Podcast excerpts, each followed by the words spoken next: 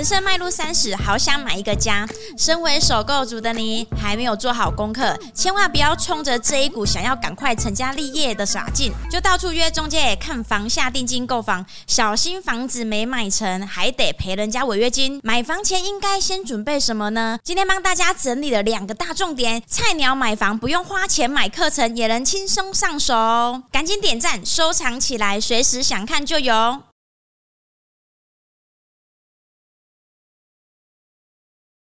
欢迎来到房仲小我的频道，大家好，我是泡咪。拥有买房资格有两个最重要的具备条件，第一个呢，不外乎就是钱呐、第二个呢，就是评估检视自己的能力以及信用。我们先说第一个具备条件。钱，意思也就是准备了多少现金作为买房的头期款。现在买房不像早期那么的宽松，不需拿钱出来，用全贷的方式就可以买到房子。后来经过几次的金融风暴啊，政府针对买房的制度已经进行了改革。所以你今天想买房，就算你有在工作，但身上没有准备足够的现金做头期款的话，那就什么都不用说了。拥有买房资格的第二具备条件，检视自己的能力及信用。所谓的能力，是指你每个月的薪水或是其他收入来源，而信用呢，是指你过去或目前的其余贷款，例如车贷、信贷或是学贷，还有信用卡的使用情形，这些都会影响能不能顺利贷下款项的关键哦。细节一，头期款应该准备多少才够呢？房屋总价的两至三成是作为头期款该准备的金额，而剩下的七至八成则是您的贷款金额。必须先查看自己的现金流。有多少可以作为头期款？可以先以手边的现金作为参考哦。重点来喽，这边有一个要特别提醒大家：有没有另外预留一笔现金是要付过户费用的？因为过户费用啊是不在贷款金额里的。注意小细节二：头期款来源。现在银行要借贷钱给你，除了看有没有准备头期款外，还会再多留意这笔头期款是从哪边来的，是自己账户里的存款，还是突如其来的款项。如果这笔钱是直系亲属，爸爸。或是妈妈给的，银行可能会放心一些。但如果是跟朋友借的话呢，银行在审核贷款时，可能会因此降低贷款成数哦。父母汇款给小孩也是一门学问哦，你没留意，小心还要缴钱给政府。父母每年可各赠与两百四十四万给子女，是免科赠与税的。正在收听的朋友，如果您正是那位非常幸福的小孩，买房呢是阿爸阿布赞助你的话呢，记得把这个小知识分享给爸爸妈妈哦。注意小细节三：收入的来源及证明，这是贷款最重要的关键之一。银行要评估你的能力，才能决定贷多少钱给你，或是呢能不能贷贷款。在不认识你、不了解你的情形之下，银行人员更不会为了这个案件跟借款人亲密生活相处，只为了来认识你、了解你真实的收入情况。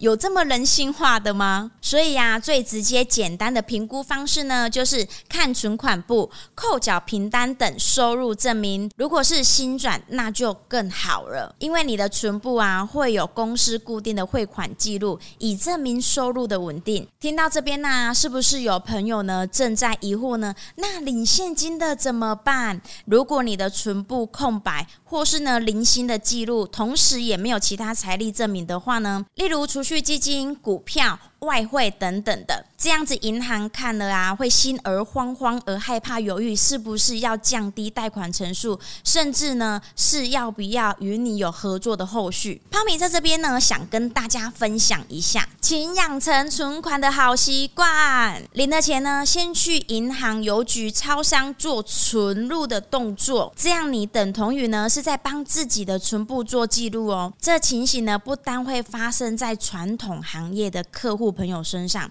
连自营商也会哦。不管是你的盈利还是净利。通通给他存下去就对了，不然呢、就算你生意做得有多大，只要呢账面上看不到你的资料，银行也无法采信哦。总之呢，为了减少未来的一些麻烦，提前做好准备才是明智的选择哦。另外，如果呢你是直接现金买房，不需贷款，又刚好是呢在高雄人武的观众朋友，泡米在这边呢有一个方案非常适合您。第一，请你先关掉 Podcast 的页面。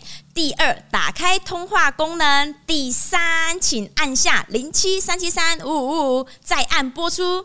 可爱的小五伙伴会马上为您服务，推荐好案件给你哦。注意小细节是：收入跟房贷能不能成正比？房贷要怎么算呢？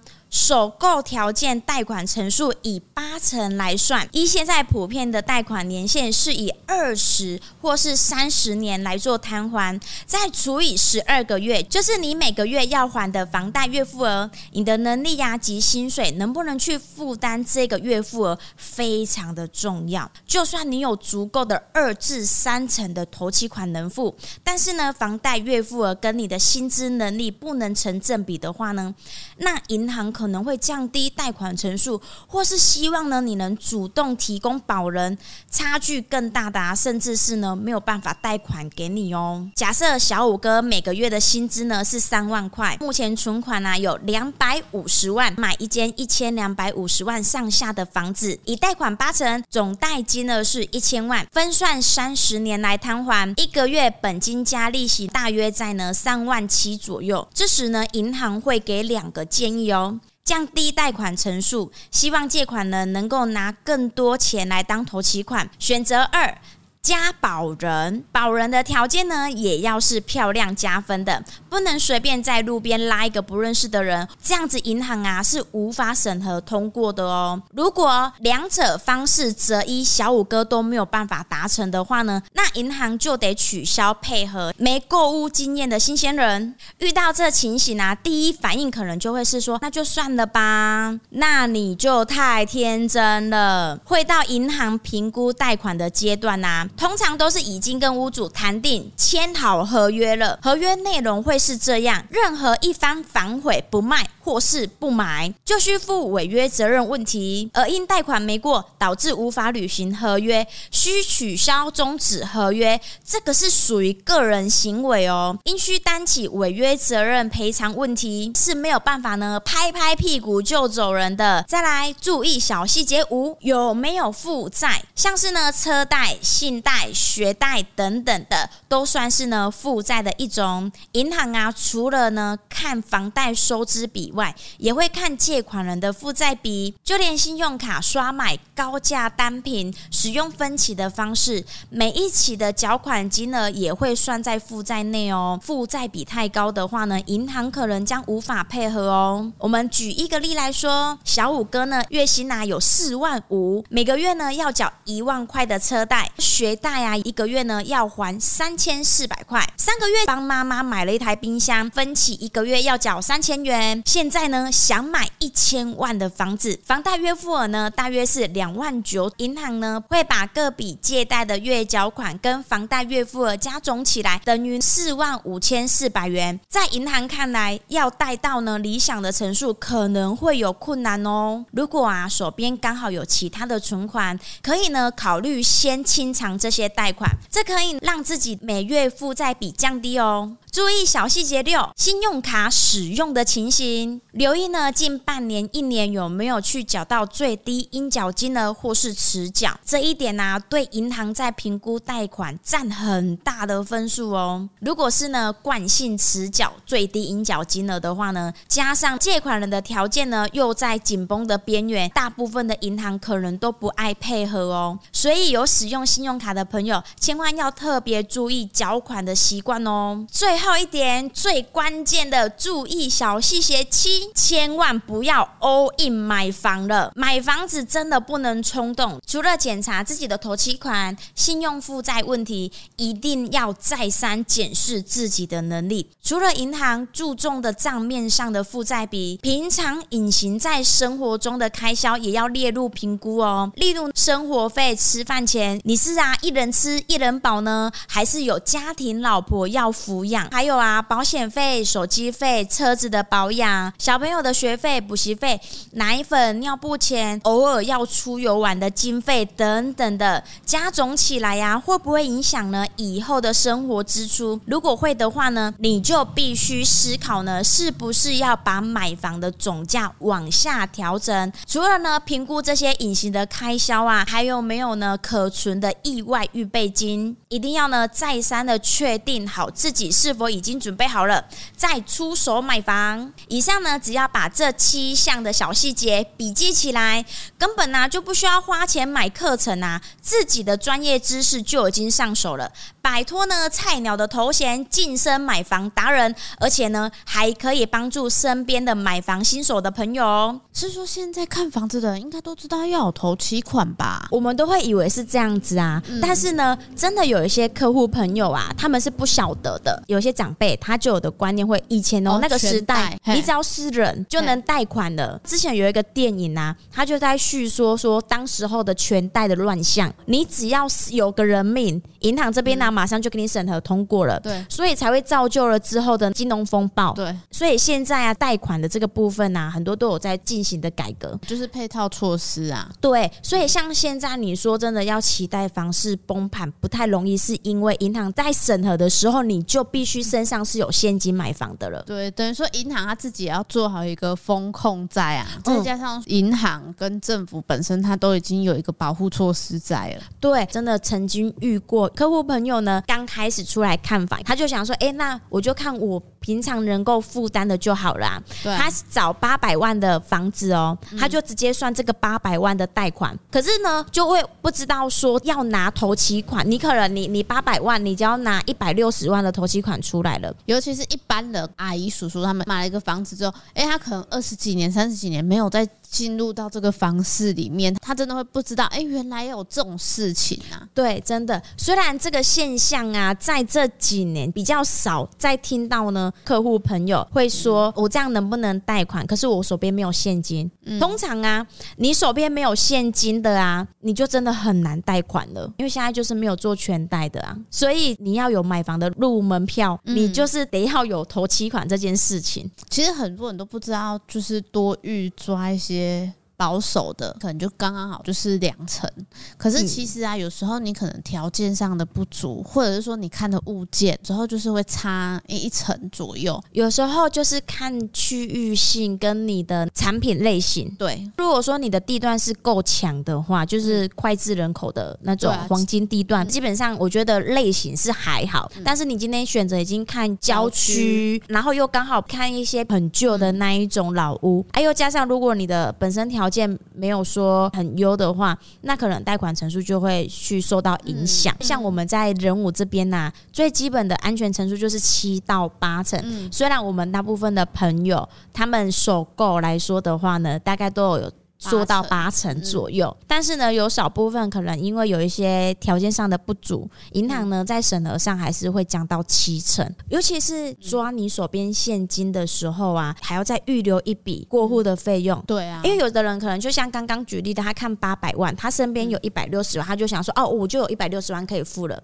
嗯、但是呢，很多过户的费用他是需要付现金的，像例如中介费，或是说代书费，对啊，保险。地震险，然后税金、还有契税等等的，嗯、这个都是要现金去支付的。如果有需要要整理、有要添购家具的，他们自己就会知道说要留一笔现金下来。啊、但是呢，通常这种过户的费用是很容易忽略。对，因为很多人可能会以为是纳入在那个贷款里面。里面，对我只要是在房价里面啊，对对对，其实这个都是需要双方面各负担各的。大部分的交易都是一般买卖，嗯、就是买方负责他自己的，对、啊，然后卖方也负责他自己的，哎呀、嗯，就是各付各的。但是呢，我还有遇过啊，像有一些客户他就是首购出来买房，还不晓得说要准备什么，但是呢，我们有提出说要有头期款，嗯，很多人就想说啊呵，我就没有存钱啊，那没关系，我跟朋友借。哦。嗯嗯，就是你这种突如其来的，就是资金，有的银行它可能是不认定的，就是会有疑虑啊，会怀疑说，哎，你后续到底有没有偿还的能力啊？毕竟银行啊，他希望赚你的利息钱呐，嗯，所以他当然会希望借款的这个客户他能够稳定的去偿还，那他可以稳定的去收取他的利息。经过几次的金融风暴之后，银行在借贷这个部分其实一点都不马虎了，反而是会。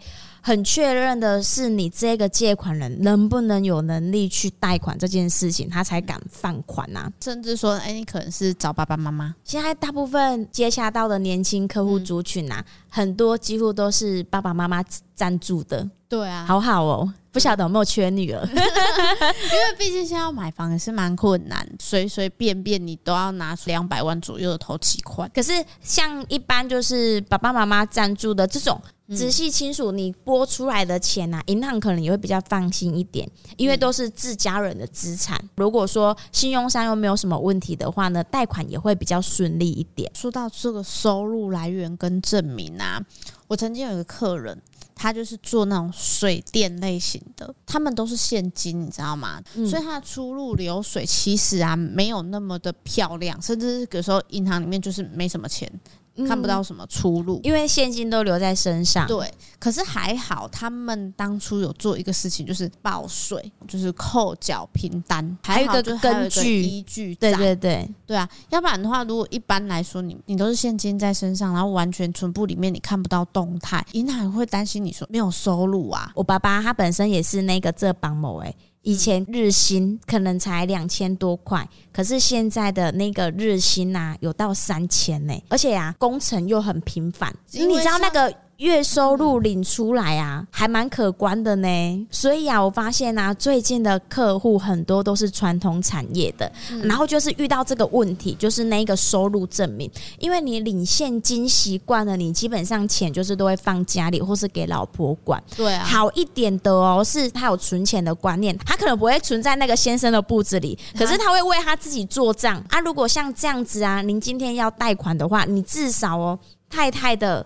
存部是漂亮的，嗯，因为你的收入都存在太太那边，啊，太太就等于是说这个也是他的一个证明在，对啊，因为毕竟是配偶嘛。可是如果说像你连可能身边都没有人去做存款的动作的话，哇，完全没有办法去证明你的收入来源，因为银行啊，之所以要认识你。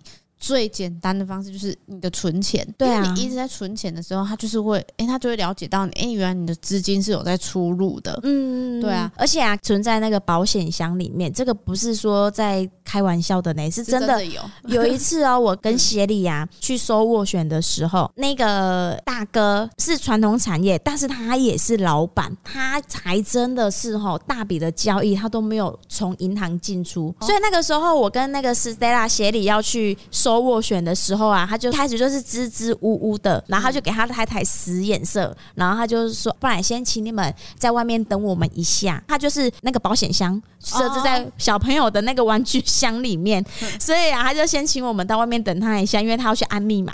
然后要把那个钱拿出来，随身上随时要有现金就有现金。哦哦，这样子还蛮方便的啦。对，可是这个呢，就是攸关，就是说他明明他有一个财力在，但是他没有存在那个银行部，所以你知道那个时候贷款也是有一点点的小麻烦。对啊，因为银行可能就会觉得说，哎，你到底有真的有这样子的财力吗？对啊，不可能说我们直接把钱。那个拿去银行那里，所以我觉得就是为了事后啦，你贷款顺不顺利啊？我觉得前面做这一些的习惯，做存钱的这个动作，真的是不管你在任何一个车贷或是信贷或者是房贷，至少有个记录在好，真的会比较顺畅一点。所以呢，正在收听 Podcast 的朋友啊，刚好是这样子性质的工作类型，就是。领现金的，那记得帮自己啊做存入的动作，至少说你你之后再买房，你就不用去担心说怕银行在这边审核不过去了。对啊，而且泡明前面有提到说啊，诶，像有些银行嘛，你如果在评估的时候，诶，你的月收入跟你的房贷啊。哎，如果已经超出了，那银行不可能借钱给你。对，因为给你敲崩啊，就算是等于也不可能啊，因为你不可能一直、嗯、一整个月都不吃不喝吧？哦，对，就是比如说你的薪水三万块，然后你的房贷刚好是三万，也好，不要说三万好了，就两万九，那银行它可能就没有办法去。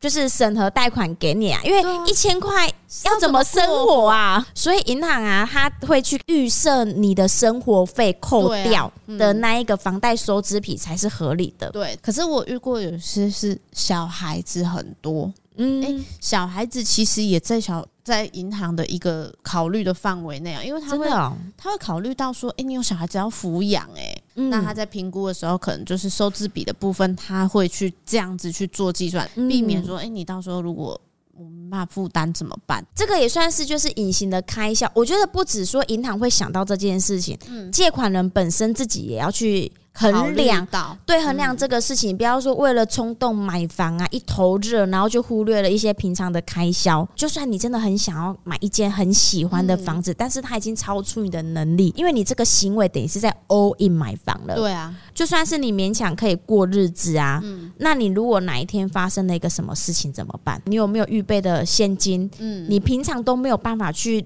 存那个预备金了，对啊，尤其是有小朋友的人更要注意，开销也会变多，啊、可能日常生活中的缴税，哦，可能每年都要缴税金，对，小朋友每年也是有学费呢，后面的事情真的要想的长远一点。我觉得你的薪水这样，至少呢，你可以预留的一部分是你可以自己存钱。然后呢，又可以过日子的，我觉得这样子的买房是最舒服的。虽然你可能哦没有办法一次性的买到你最喜欢的那个产品，嗯、但是你可以退而求其次啊，我们先求有嘛，有对，再求好。嗯、这个好呢，什么几年之后能够去达成不晓得，但是你至少有一个避风的地方嘛，嗯、你不用去租房子多付那一些。房租啊，打水漂，你之前有一个住家，嗯、如果将来房市又不错的话，你想要换屋，你今天能力又刚好又足够了，然后呢，啊、你可以去买你喜欢的房子了。那你把旧有的卖掉，你至少呢不用去追零到。高点，你可以呢、嗯、把这个房子卖掉，获利的空间可以去补贴你买一个新你想要的房子。我觉得啊，今天讲的啊，包含说，哎、欸，有没有负债跟你的信用卡使用状况，我觉得这两点还是相当重要，一定要笔记下来。嗯，因为这个啊，很有可能会影响到说，哎、欸，你看到喜欢的房子，你要签约了，你有没有办法买得到？你有没有办法顺利的贷款？因为现在有些市场上的房仲啊，他可能今天就是为了要成交，急着成交。先签约再说，对，你先下斡旋，你先签嘛。嗯、然后所以呢，他根本就没有去帮你把关你的一些你应该有的权益，所以我们就更应该要就是保护自己，嗯、有时候要先去检视这个，就是你将来遇到的中介有没有像我们小五团队这么的细心，有跟我们配合过的，应该都知道说呢，今天已经出手要准备买一间房子了。其实杰里他呢会很细心的帮你再做一些细节上的把关，有些。客户他可能有一点警惕心的，就是会觉得说：“哎、欸，你怎么有点在探究我的隐私？好想会去一直想要了解我的工作、我的薪水，嗯、然后我使用信用卡的情形。但是啊，其实我们前头在做这一些的时候，在帮你谈物件之前，嗯、就先帮你把关了。”安全交易这件事情，对啊，因为毕竟这是你的权益。嗯，买房是开心的，但是我们也是希望呢，后面的贷款也是顺顺利利的，这样子啊，整个交易你才会觉得是舒服的。但是呢，有些外面的中介，他就是像小曼你刚刚说的，就为了成交。就是要叫你赶快签约，可能连介绍产权也都省略这个步骤。所以你知道，有的时候房中介就是有几颗老鼠屎坏了我们整锅，你知道吗？未来啊，你可能不晓得你会遇到什么样的房仲，因为呢，每个案件可能都是可能个别房仲接洽到的，对啊，负责的那个中介他是什么样的细心程度，我们不晓得，对啊。所以呢，我觉得今天呢、啊，举就是举例这些小细节，都是算是还蛮重要的，而且你只要了。了解这几个，你平常就在替自己啊把关的话呢，更不需要去买课程啊。毕竟现在蛮多那种就是教学嘛，哎，不是说要挡人家财路哦。其实有很多这些资讯其实都是公开的，你只要说知道重点是什么，你替你自己把关。你其实在外你就无敌了，不用刻意说啊，我今天好像是买房新菜鸟诶、欸，我是不是应该呢要跟跟风？对啊，跟人家去买课程，我才会知道说哇，原来买房的秘诀是什么？其实买房没有秘诀啊，你只要呢你喜欢，你能负担，嗯，你贷款贷得过，你钱拿得出来，你能你能缴得出来。就 OK 啦，至少为自己把关，嗯，保护好。哎呀，就是呢，今天呢、啊、列出了这七个小点，你只要呢笔记起来的话呢，真的买房不求人，自己就是达人哦。嗯希望呢，今天的分享啊，在对于你未来找房的方向呢，会有帮助哦。如果啊有想了解其他的题目的话呢，也欢迎在下方留言，我们一起来讨论哦。喜欢影版的朋友，也欢迎到 YouTube 搜寻小五线上赏屋，记得帮我们按赞、分享、加订阅，并且开启小铃铛，你才能收到我们第一手商片通知。正在收听的朋友呢，如果啊你在高雄有不动产想要出租或是出售的呢，特别是在人武哦，也欢迎找我们小五团队哦。说，请拨打零七三七三五五五五。小五团队将有专人为您服务。我是胖明，我是小曼，我们下回见啦，拜拜。